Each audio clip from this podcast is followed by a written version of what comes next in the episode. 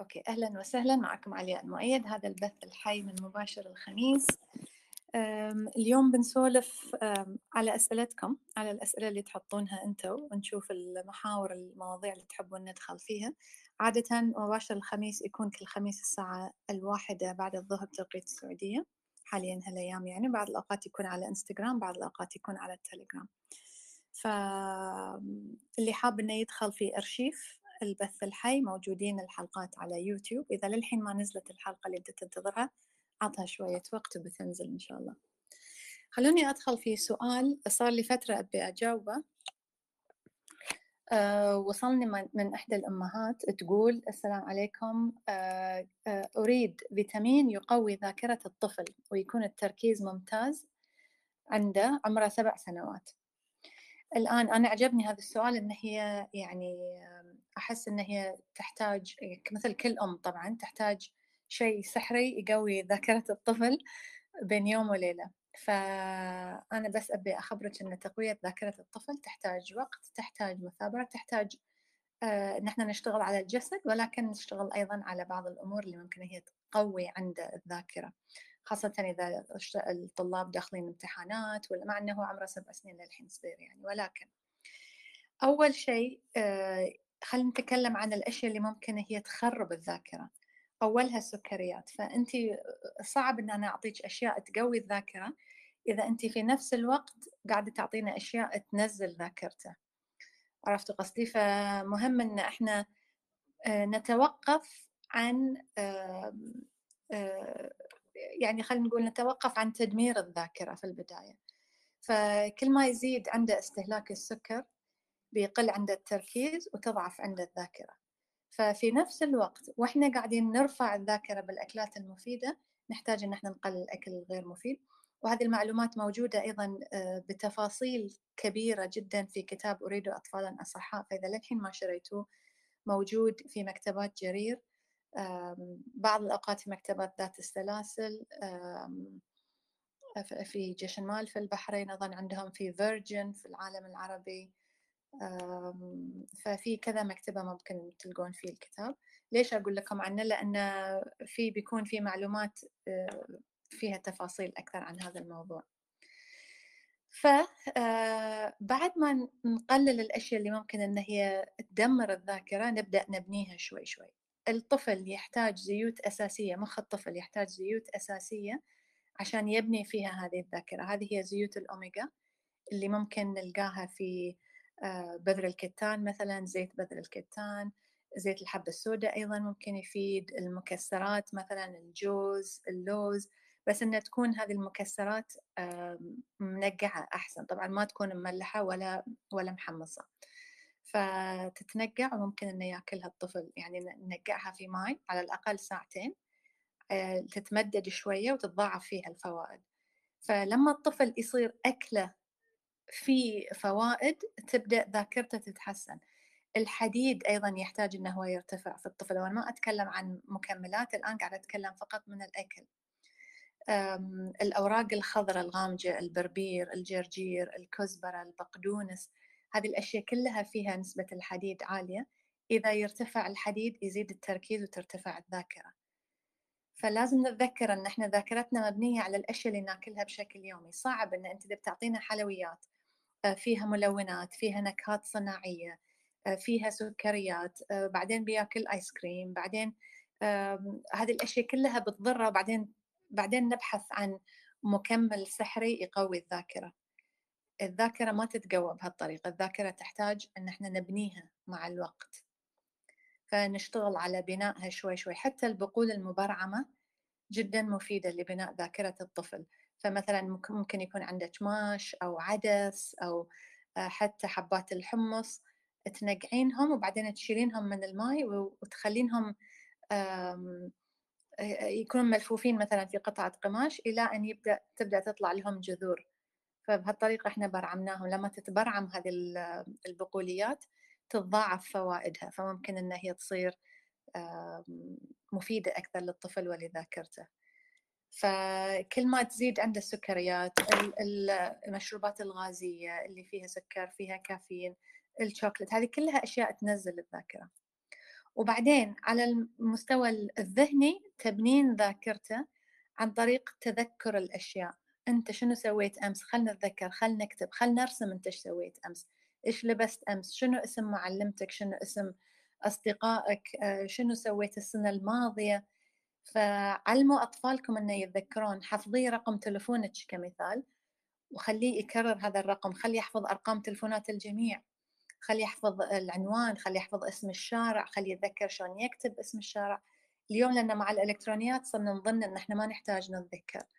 ولكن الذاكرة تنبني بهذه الطريقة. حتى ذاكرة الأحلام إيش حلت إيش سويت في هذا الحلم شلون شنو كانت بدايته إيش حلمت أمس إيش حلمت أول أمس شنو عادة فهذه كلها تساهم في بناء الذاكرة وإحنا صرنا نستغني عن هذه الأشياء. هذه كانت حوارات عادية أول كان الناس يتكلمون فيها مع عيالهم.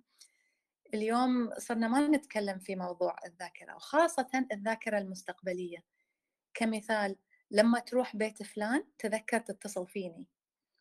خلي يتعلم إنه ذكر أشياء بيسويها في المستقبل. ويبدأ يشتغل عليها. لما أروح عند آه، بيت الجدة كمثال بقول لها كذا وكذا وكذا.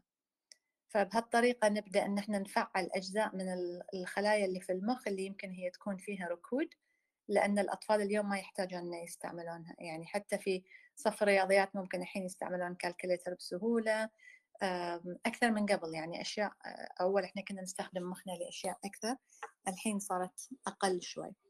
فنبني الذاكرة عن طريق الغذاء وعن طريق بعض العادات اللي نبدأ نتعلمها في حياتنا أيضا. فالسؤال تقول بعد ما أبرعم البقول أطبخهم؟ لا البقول لما تتبرعم خلاص تعتبر أكل ني وممكن إنه هو ينأكل بدون. فتنحط مثلا على السلطات ممكن إن هي تنثرينها على الشوربة مثلا من فوق بس لا لا تتعرض لحرارة لأن الفوائد اللي فيها أخاف إن هي تخف أو تقل إذا عرضناها للحرارة. فحطيهم مع السلطة حطيهم حتى بدون يعني الأطفال يحبون يأكلونهم باصابعهم صغيرة يعني وخلاص تشوفون كأنها بقول مبرعمة بسهولة إن هي تنأكل. فحتى لما تبحثين عن كلمة بقول مبرعمة أو sprouted beans أو sprouted lentils بتشوفين صورها. أوكي خلنا ناخذ بعض الأسئلة.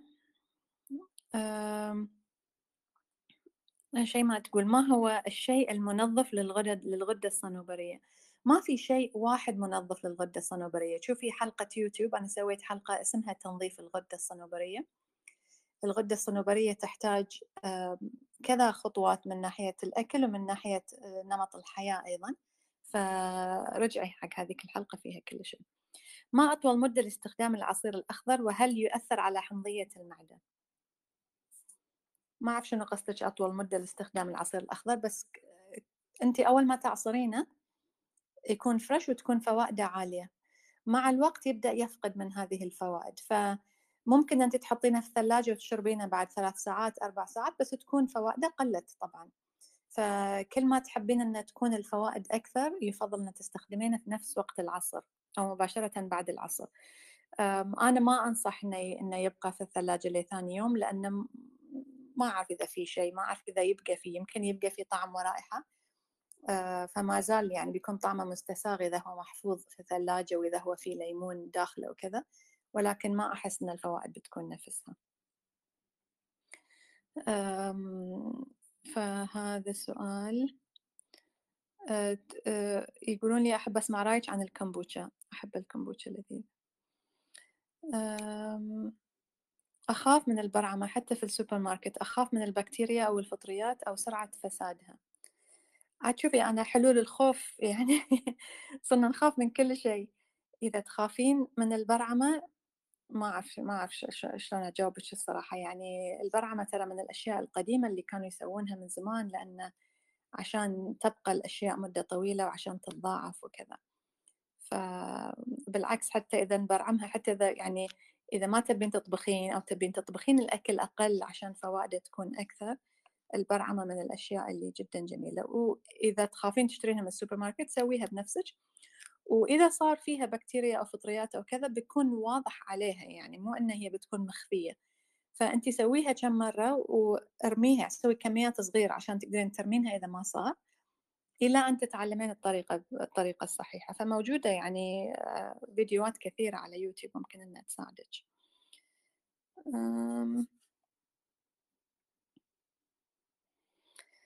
هل مخالطة أشخاص ملقحين ممكن يأثر على الغير ملقحين؟ هذا الموضوع يحتاج آه، بحث أكثر ويحتاج دراسات أكثر.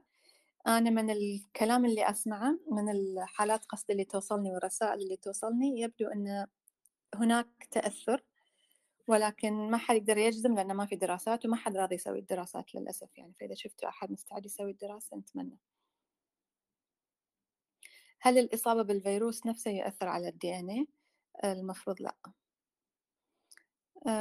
أسئلتكم عن ال MMS في ناس رادين عليكم على رادين على بعض أنتم يعني كاتبين إن قناة محمد كيلاني.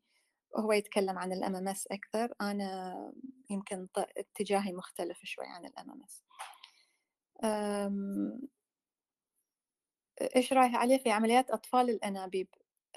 يعتمد على الحالة. طبعا هذا صعب جدا إن أنا أجاوب على هالسؤال هني.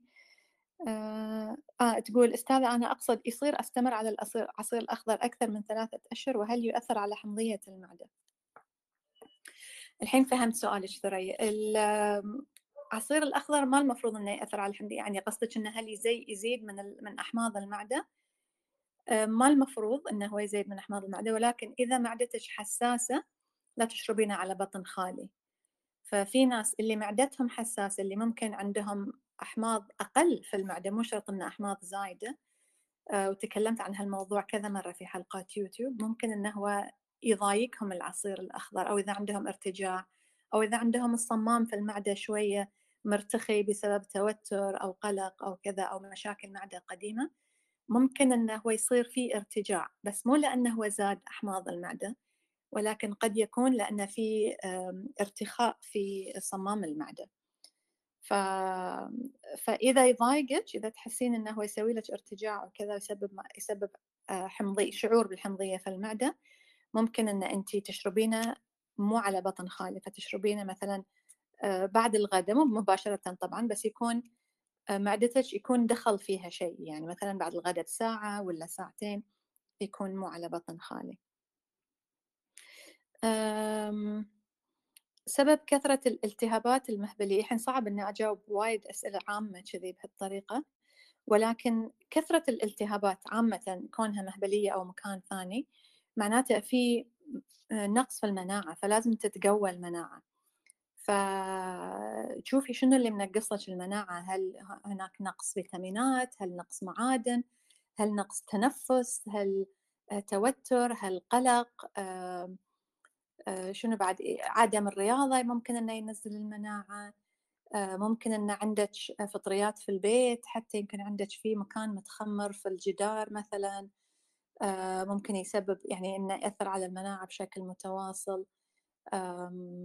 ممكن أن تكون من الفوط الصحية أنا تكلمت عن الفوط الصحية النسائية في حلقات كثيرة.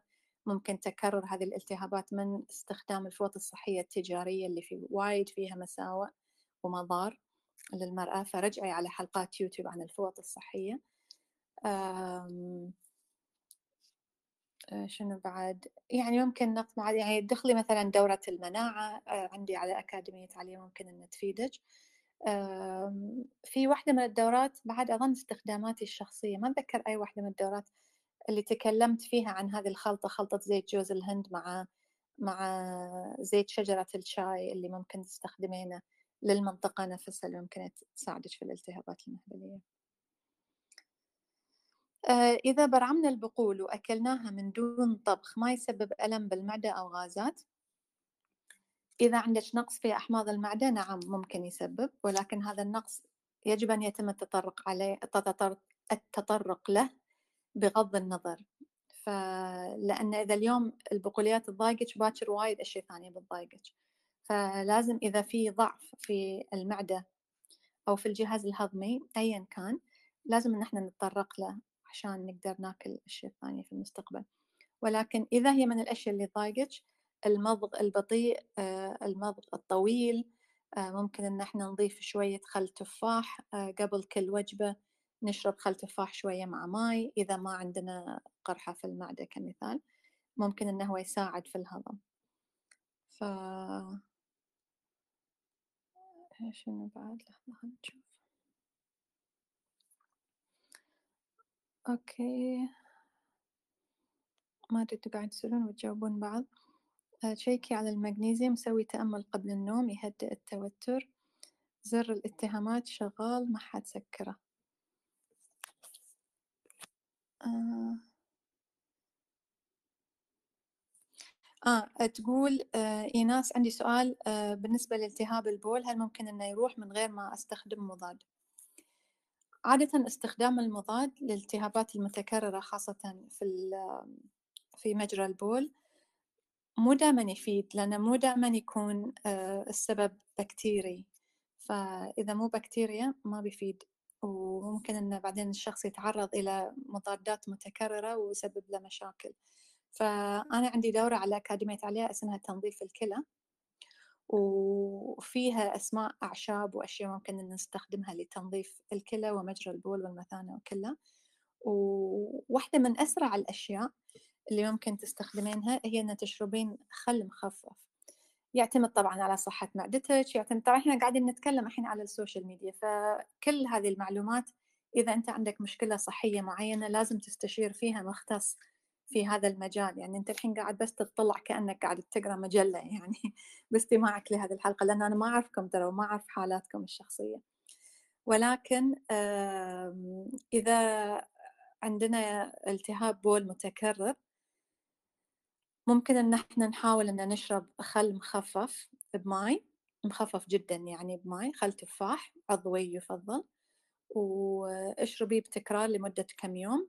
وتشوفي إذا يساعد ولا لا لأن عادة هذا يقتل إذا في شيء موجود ممكن أنه يقتل. آه. okay افتقدنا حلقات وصفات. علياء ممكن ترجعين لبث هذه الحلقات الرائعة. إي والله من زمان ما سويت معاكم شيء في المطبخ. ما أعرف الجائحة قتلت هذا الجانب مني الظاهر. بعض الفيتامينات صارت تقول بعض الفيتامينات تغير لون البول يوم أخذها. هل هذا يعني أن الجسم ما يحتاجها؟ هل أوقفها؟ لا بعض الفيتامينات مثلا خاصة ال B خاصة ال B 3 ممكن أنه يكون في لون كأنه أخضر فاقع ممكن إنه يأثر ولكن مو معناته إن أنت ما تحتاجها بالعكس آه، إن أنت ما تحتاجينها بالعكس ممكن تحتاجينها وبس صبغتها تنزل مع مع البول. أنا تقول آه، آه، أنا كانت تتكرر عندي الالتهابات إلا إلى أن تركت حبوب منع الحمل وانقطعت الالتهابات لأن الحبوب تغير حمضيه المنطقة وتصير قابلة لنمو البكتيريا. نعم أتفق 100% حبوب منع الحمل دورها كبير وشكرا للتذكير. ممكن أن هي تزيد الالتهابات المهبلية. هل الخبز الأسمر جليلة تقول آه، من الخباز أفضل من الخبز العادي أو نفس الشيء؟ لأن كل مرة أقول أبي أترك الخبز وأشوف نفسي أزيد من أكله.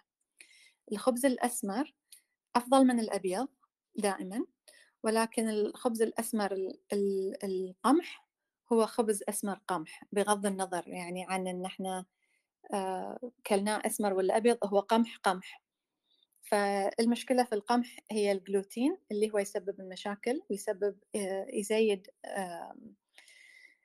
المشاكل اللي في القولون يزيد المخاط اللي في الجسم ممكن إنه يزيد الحساسيات ممكن إنه يسبب صداع عند بعض الأشخاص يسبب عسر هضم يسبب انتفاخ فكونه أسمر ولا أبيض الأسمر شوي أحسن من الأبيض لأنه هو يكون بر.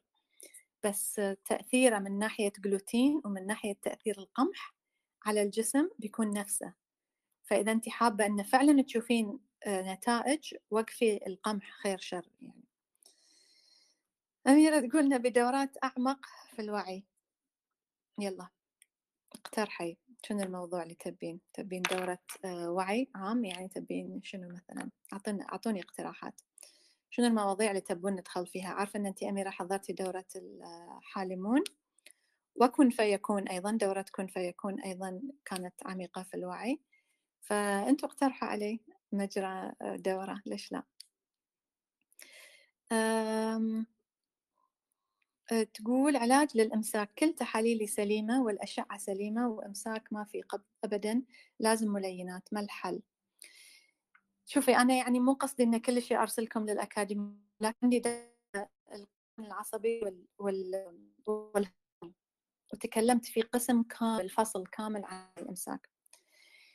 الإجابة السريعة كون إن أنا ما أعرف عنك شيء إذا عدلتي أكلك كله حسنتيه وحياتك ما فيها أي نوع من الرياضة صعب جدا إنه يمشي البطن بشكل طبيعي.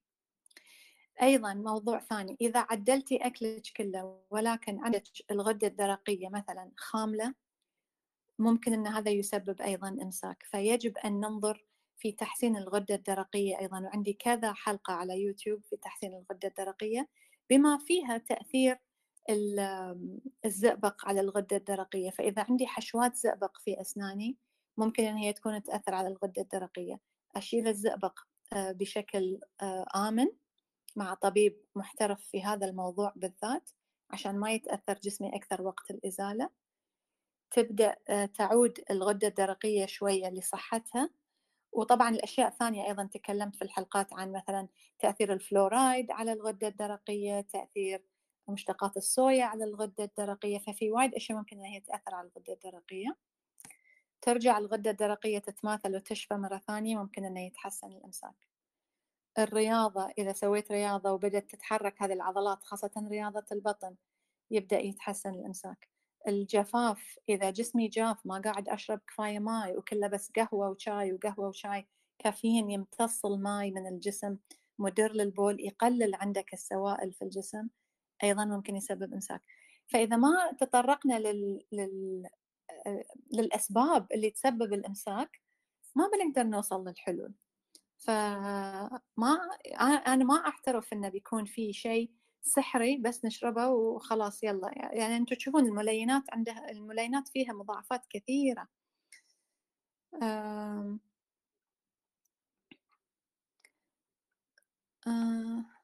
الخنزير للمريض شنو يعني الخنزير للمريض؟ بخصوص تطعيم الأطفال ما أقدر أتكلم عن تطعيم الأطفال. آه شنو علاج الغدد الليمفاوية آه أسئلتكم حلوة. موضوع أخذت جرعتين وما أخذت جرعتين. والله أتمنى أني أقدر أجاوبكم على هالأسئلة ما أقدر أجاوب على هالأسئلة. آه، دورة الحالمون نقدر نشترك فيها في أي وقت؟ فاطمة تسأل. نعم موجودة حاليا ممكن تشتركين فيها في أي وقت. حاليا مفتوحة ما أعرف إذا بتسكر بعدين ولا لا ولكن حاليا مفتوحة.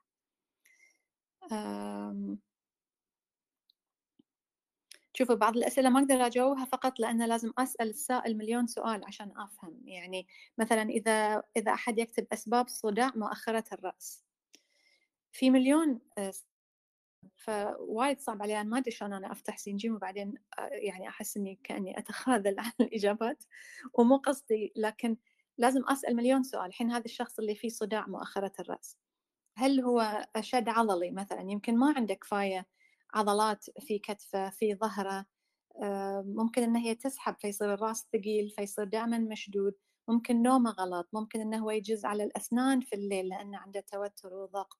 ممكن يحتاج نظارة ممكن عنده جفاف ممكن عنده نقص حديد ممكن عنده فأسباب الصداع كثيرة. شكلي بسوي دورة صداع. يمكن حتى دورة إمساك. ما أدري عشان لأن أحس انه لازم نتطرق للأسباب. هل خلع الأسنان له تأثير سلبي للجسم؟ في نظرية تقول أن كل سن في من أسناننا متصل بعضو معين في الجسم وأن لما نخلع يتضرر هذا العضو آه، أنا شخصيا حسيت بهذا الشيء عن نفسي يعني ولكن يمكن أحتاج أني أقرأ أكثر دراسات عن هذا الموضوع آه، هل حشوات الزئبق تؤثر على الغدد الليمفاوية الموجودة في الفك؟ بلا شك نعم.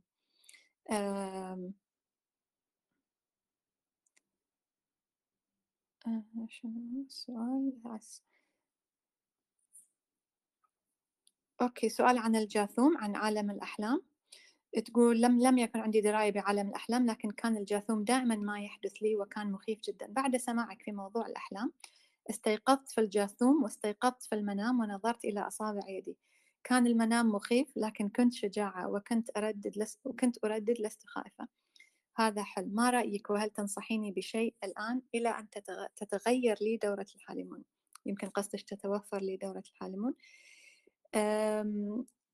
أنت من بد الناس البنت اللي سأله هذا السؤال فعلا بتنفعك دورة الحالمون. مو لأن أنا سويتها لأن دخلنا فيها في أعماق الأعماق. وكون أن أنت فقط شفتي حلقة على يوتيوب وبديتي تطبقين وفادك منها شيء معناته أنها بتكون الفائدة عندك أكثر وأكثر من الدورة الكاملة. لأن عندك استعداد وعقلك الباطن بشكل متعاون يعني. ولكن اللي سويتيه صح. آه، الجاثوم ما يخوف ونتكلم عنه بتفاصيله في في دورة الحالمون نتكلم حتى عن فوائده وشلون ممكن نحن نستخدمه لكي ندخل في الحلم الواعي. واللي سويتيه صح. بالعكس ممتاز. أم... أوكي. تقول طفلة عمرها 11 سنة ووجهها حبوب مع العلم كل التحاليل جيدة. معناته الأكل. لازم تشوفون الأكل. شوفي شنو قاعدة تأكل. السكر ممكن يزيد الحبوب. عدم الرياضة عدم التنفس بشكل صحيح عدم غسل الوجه بالمكونات المفيدة له كيف أعالج هرمون؟ حل الأرق. okay بس أحس إنه أحس إنه وايد اللي اللي حاب إنه يسألني سؤال بالصوت ممكن إنه يرفع يده وبعدين نفتح المايك لكذا شخص. بس رجاء ما يكون السؤال شخصي لدرجة إن أنا ما أقدر أجاوب ما أعرف يعني ما أعرف شنو أقول أصلا. بس المهم اللي حاب يدخل علينا بالمايك اللي عنده شجاعة كافية أنا بفتح كذا مايك. واللي انفتح له المايك خلاص يدخل علينا يعني بس ادخل علينا عرض. السلام عليكم أستاذ علياء ونشوف. ما أوعد إني أقدر أجاوب على كل شيء. آه. السلام عليكم أستاذ علياء okay. غسول فيه مقشر. ما أنصح غسول مقشر حق بنت عمرها 11 سنة آه، تغسل بشيء مقشر لأن إحنا بالعكس نحتاج هذه الطبقة الدهنية في الوجه. كأنه يغذي نفسه فإذا نغسل البشرة بعد زيادة عن ممكن إنه تزيد فيها الحبوب ما تقل مساء الخير.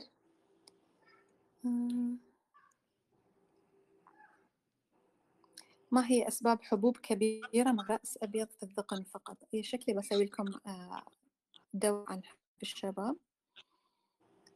آه، حب الشباب.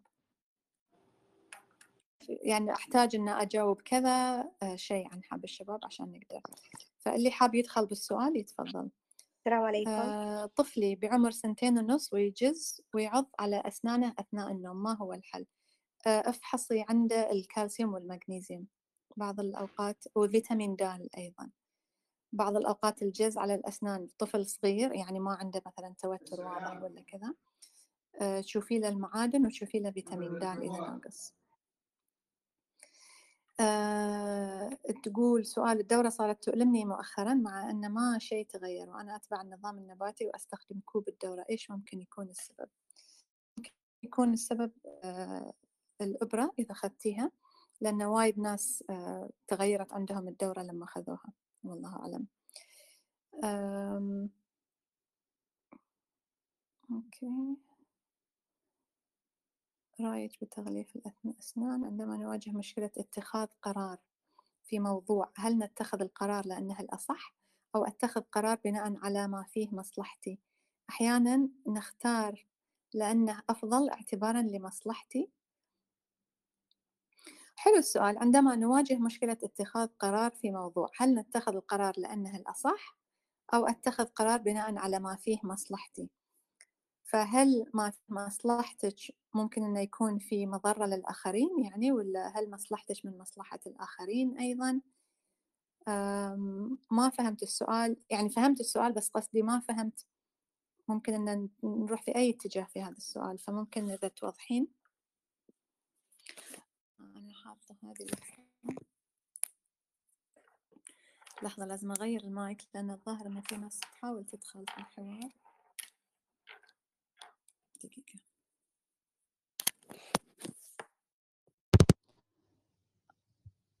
أوكي. اللي حاب أنه يدخل في السؤال. عليكم السلام. أهلا وسهلا. من معنا؟ معك مريم من السعودية. أهلا فيك يا مريم تفضلي بسؤالك. أصبت الأسبوع اللي فات بكورونا على ما يبدو. مم. وبعد كذا خضعت للترددات كوفيد حق تبع الدكتور صلاح الراشد كانت صراحة مذهلة يعني. من, من هذا المنبر صراحة أنا قاعد أقول إنه فعلا شيء كان يعني حتى بالنسبة لي صدمة صراحة. آه بس الآن بعد الكورونا لي تقريبا خمسة أيام آه الله يكرمك إسهال. آه قشعريرة مو يعني دائما قشعريرة في الجسم وإحساس بالبرد. آه بالذات بعد ما أشرب مثلا موية تلاقيني بردانة وأهتز كذا وقشعريرة في جسمي. آه فما أعرف يعني. وكيف أوقف موضوع الإسهال هذا؟ هل له علاقة بموضوع كورونا ولا ولا ما له علاقة؟ ف... فشنو علاقة السؤال القشعريرة آه، بال بالذبذبات اللي سويتيها العلاج؟ لا بس الذبذبات حبيت إنه. يعني أوصل للناس آه أوكي. فما تحسين إن لهم علاقة يعني؟ لا ما لا لا لا. بالعكس هي الترددات يعني لما سويتها كنت في أيام سخونة جدا عالية م. أول ما بدأت أسمع الترددات يعني شيء مذهل يا أستاذة عليا يعني. فعلا كأنه أحد كذا ارتفعت مباشرة السخونة وانتهت انتهت يعني. فكان شيء عجيب يعني. بس أنا دحين خلاص انتهى إن شاء الله موضوع السخونة بس بدأ معايا لي خمس أيام اليوم اللي هو موضوع ال ال الإسهال مستمر معايا والقشعريرة والبرودة هذه اللي أنا حاسة فيها في جسمي يعني. وبس أبغى موية ولما أشرب موية أرجع أحس ببرد أحس ببرودة في جسمي فما أعرف. حلو حلو okay خلاص شكرا يا مريم سكري المايك ونتكلم عن هالموضوع. أنا بتكلم عن التشافي بعد أي مرض لأن ما أبي أتكلم عن هذاك المرض اللي هو هالأيام الموجة والجائحة لأن صعب جدا أن أي أحد يتكلم في هذا الموضوع ولكن بتكلم لك عن الخروج من أي مرضى. لما يمرض الجهاز المناعي وينزل تنزل قدراته ممكن أنه هو يصير في أعراض على الجسد ممكن أن هي تكون أعراض تبدو أن هي أعراض آه، سلبية ولكن ممكن أن هي تكون أيضا أعراض تشافي. فإذا يكون عندنا قشعريرة وبرودة معناته أن الحرارة ممكن أن هي قاعدة ترتفع وتنزل حرارة الجسم ترتفع وتنزل وهذا شيء في نظري طبيعي وصحي أن جسمك يرفع حرارته لما يحس أنه هو يحتاج أنه يقتل شيء وينزل حرارته. ف الماء ورغبة في الماء هذا الشيء زين. ممكن أن تسخنين الماء تشربين ماء حار عشان لما يدخل يكون دافي على الجسم. ولكن يحدث بعض الأوقات أنه يصير في هذا الاختلال في حرارة الجسم إلى أن يتخلص الجسم تماما من الأشياء الأخرى اللي يكون فيروس أو بكتيريا أو اللي هو. ف ف بأحيان نحتاج أن إحنا شوي آه، نصبر على الجسم إلى أن يتماثل لأنه هو عنده القدرة القدرة على هذه الأمراض ولكن يحتاج إلى الوقت بعض الأوقات. فإحنا دائما ننظر للحرارة على أنه شيء سلبي ولكن أنا تكلمت كذا مرة عن الحمى وفوائد الحمى. فلما تصير قشعريرة معناته أن حرارتك ارتفعت فيصير أنت عندك برودة في الجسم لأن حرارة الجسم ارتفعت. وهذا قد يدل على أن هو الجهاز المناعي قاعد يتخلص من شيء معين. فأنا ما أنظر لها كشيء سلبي. طبعا إذا عندك أي شك فيما يحدث لازم أن أنت تستشيرين مختص. نفس الشيء على موضوع الإسهال. إحنا دائما ننظر للإسهال على أنه هو شيء آه، سلبي. ولكن الإسهال أيضا طريقة إخراج الجسم لأشياء قد تكون دخيلة عليه. يعني أشياء ما يحتاجها. ممكن أنه هو يحتاج إنه يتخلص منها. بعض الأحيان إذا نزيد الفيتامين سي أيضا ممكن إنه هو يسبب إسهال. ولكن عامة حتى بعض الأحيان لما تصير صدمة عاطفية أنتم تعرفون طبعا بدون شك لما تصير صدمة عاطفية شيء نفسي شيء يخوف آه، ممكن إنه هو يسبب آه، إسهال أيضا. وهذا أي وهذه أيضا طريقة الجسم في إخراج هذا الشيء منه. فيكون كأن تفاعل جسدي مع شيء نفسي حصل. أو تفاعل جسدي مع شيء جسدي حصل كونه مرض أو كونه أي شيء ثاني. فقد نحتاج أن إحنا ننتظر أو يمكن نحتاج أن إحنا نصوم أيضا. بعض الأحيان الإسهال يكون مؤشر على أن الجسم مو مستعد الحين أنه هو يعود مباشرة للحياة لا يعود ليأكل و... وتحطين عليه أشياء ثقيلة ما يقدر يتعامل ف... فبالعكس أحس المؤشرين إيجابيين آه، في في نظري وأحس أنه ممكن أن الشخص بس يحتاج وقت يعني أعطي جسمك مهلة إلى أن يعود للاتزان السلام عليكم. عليكم السلام. أهلا وسهلا. من معنا؟ معك ريم السعودية. أهلا وسهلا. دكتورة؟ تفضلي. آه، دكتورة أنا من شهرين جاني التهاب في المسالك وأعطوني المستشفى مضاد آه، لكن المضاد هذا أثر عندي على المعدة. ويعني كأنه المعدة التهبت أو هيجت عندي جرثومة المعدة لأني سويت تحليل جرثومة لكن ما بانت. يعني ما بانت في التحليل. فقال الدكتور ممكن إنك لأنك أخذتي حبوب طبعا كلها مصروفها من المستشفى حبوب المضاده لل لحموضة المعدة فما بانت الجرثومة. لكن تقريبا كل الأعراض عندي أنا لجأت إلى التغذية أو المكملات الطبيعية. فاستخدمت المستكة والعرقسوس نفعتني الحمد لله وخفت عندي الأعراض. لكن اللي صاير عندي إنه تجيني فجأة كذا حالة من الإعياء الشديد وصعوبة في, في إني أتواصل مع اللي حولي وثقل في النفس. فبدون إحساس بأي ألم في الجسم فقط إعياء شعور بالإعياء أو كأني بدخل في إغماء. تجيني بين فترة وفترة. فماني عارفة هل هي لها علاقة بالمعدة أو حمض المعدة؟ كانت أول معدة توجعني فيها أحس فيها ألم لكن حاليا ما أحس بأي ألم يعني في الجسم لكن هذه الحالة اللي بعد الشهرين صارت واضحة عندي.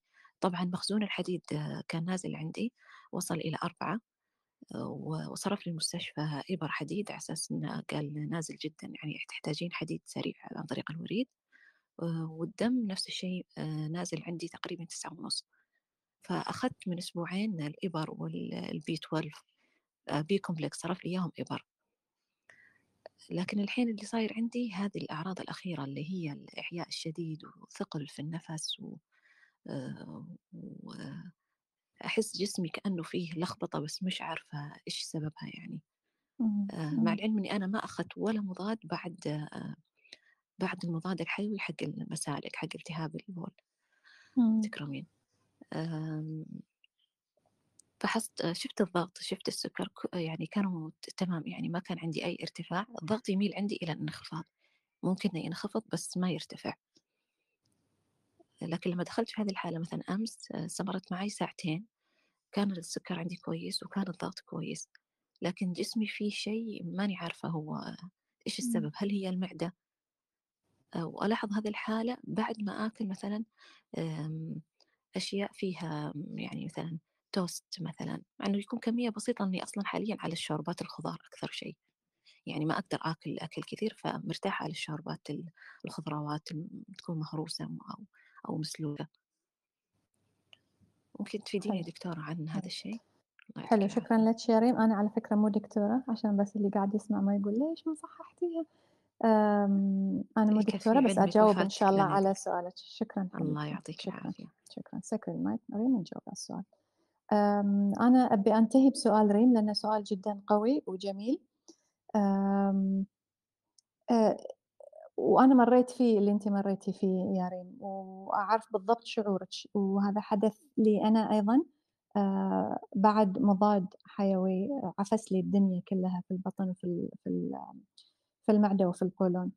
ف ما يحدث يمكن هذا لا اسم بالإنجليزي ما عارفين شنو شنو يسمونه بالعربي ولكن بالإنجليزي يسمونه GERD اللي هو G E R D. وهو عبارة عن نوع من ارتجاع المعدة اللي ما يكون فيه أعراض واضحة. فما يحدث هو أن ممكن أن المضاد يخل بتوازن البكتيريا في الأمعاء ويعفس الجهاز الهضمي لأنه هو عنده هذه القابلية أنه هو يؤثر سلبيا على الجهاز الهضمي. وبعدين يصير في هذا الخلل في الأمعاء وفي المعدة. وتبدأ بعدين مع هذا الخلل يبدأ أنه يصير في ارتجاع آه، في المعدة خفيف. يمكن ما تحسين فيه ارتجاع أو حرقان ولكن هو هذا الارتجاع اللي ممكن أنه يسبب آه، إرهاق شديد إعياء تنطفي حتى ينطفي الشغف آه، ممكن أنه هو يزيد بالإفراط مثلا أو يزيد وقت النوم جسد, جسد مستلزم ف أنه لا علاقة بالمعدة. مع الوقت يبدأ يأثر على التنفس تحسين إنه هو قاعد يأثر على التنفس أنا تحسين إنه هو كأن حجاب حاجز هذا الألم. ولكن هو في الواقع في عند صمام المعدة يعني مكان ما تلتقي يلتقي المريء بالمعدة. فيصير كأن هذا المكان فيه ألم حتى لما تضغطين عليه في وسط القفص الصدري هذا المكان بالضبط.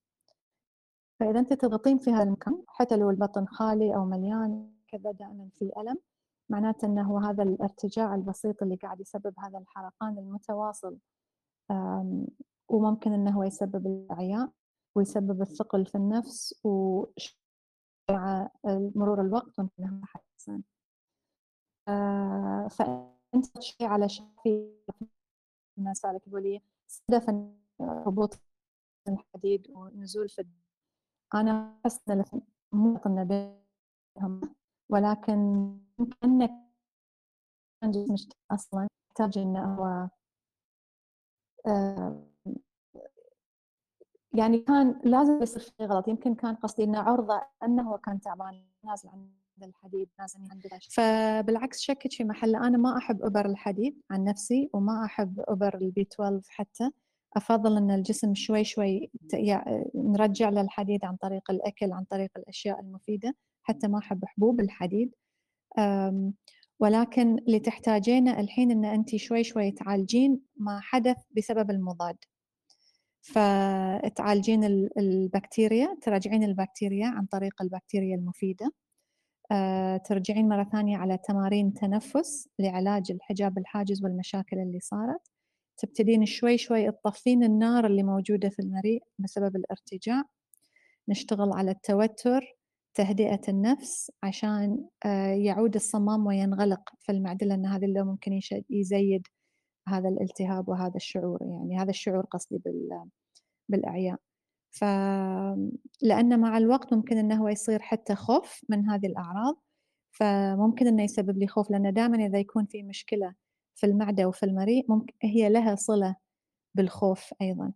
فممكن بعدين الشخص يبدأ من يحس بهذه الأشياء يبدأ يشعر بالخوف والهلع وتكون قابليته للهلع أكثر بسبب المشكلة اللي صايرة في الجهاز الهضمي. ف... فتفكيرك في محلة وانت يعني آه، تفكيرك صح بس ابتديها بخيط وابدئي عالجي شوي شوي آه، كل آه، كل شيء من الأشياء اللي تضررت. أولها القولون والأمعاء اللي تضرروا من المضاد. فبس بنتهي بهذا السؤال. شكرا لكم حضوركم اليوم ونراكم إن شاء يعني الله يعني في حلقات مقبلة. يعني أستخدم بكتيريا بس نافعة. إذا تحبين تعرفين التفاصيل أنا قلت لكم لأنه إيه صعب إيه إن إيه كيف التفاصيل دكتورة؟ إيه أبغى التفاصيل صعب إن إيه صعب إن أعطيكم التفاصيل لأشخاص أنا ما أعرفهم ولكن عندي دورة إيه؟ في أكاديمية عليا اسمها دورة القولون العصبي والهضم تجيب إيه؟ على كل هذه الأسئلة بما فيها المكملات والأشياء اللي نحتاج نسويها للتطرق لهذا لهذا العارض طيب. فأتمنى أن تفيدك ونراكم إن شاء الله على خير مع السلامة يلا شكرا مع السلامة